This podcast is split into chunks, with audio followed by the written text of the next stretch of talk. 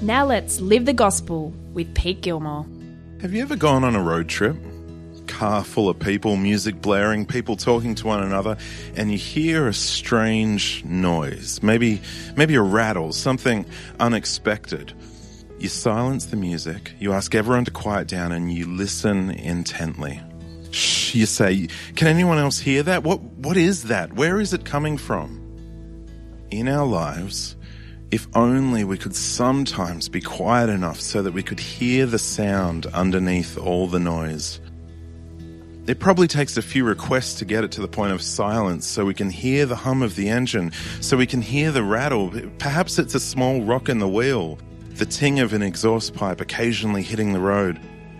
We've become so accustomed to the noise in our lives that often we don't even bother to silence it.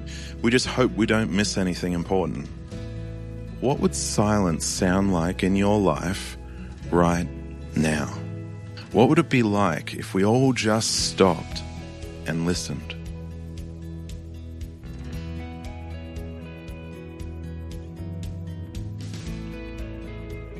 Now, I know there was still music in the background. That was just in case someone tuned in and thought the radio station was broken. But silence is powerful and it's also uncomfortable, it's unnerving. See, silence is that incredible place of humility and vulnerability where we find the end of all of our attempts to fill the space and we just wait on God. As the psalmist says, My soul, wait in silence for God only, for my hope is from Him. This week, don't be afraid to make space for silence and to listen. And at first, we might only listen with our ears, and that's okay. That's a good thing too.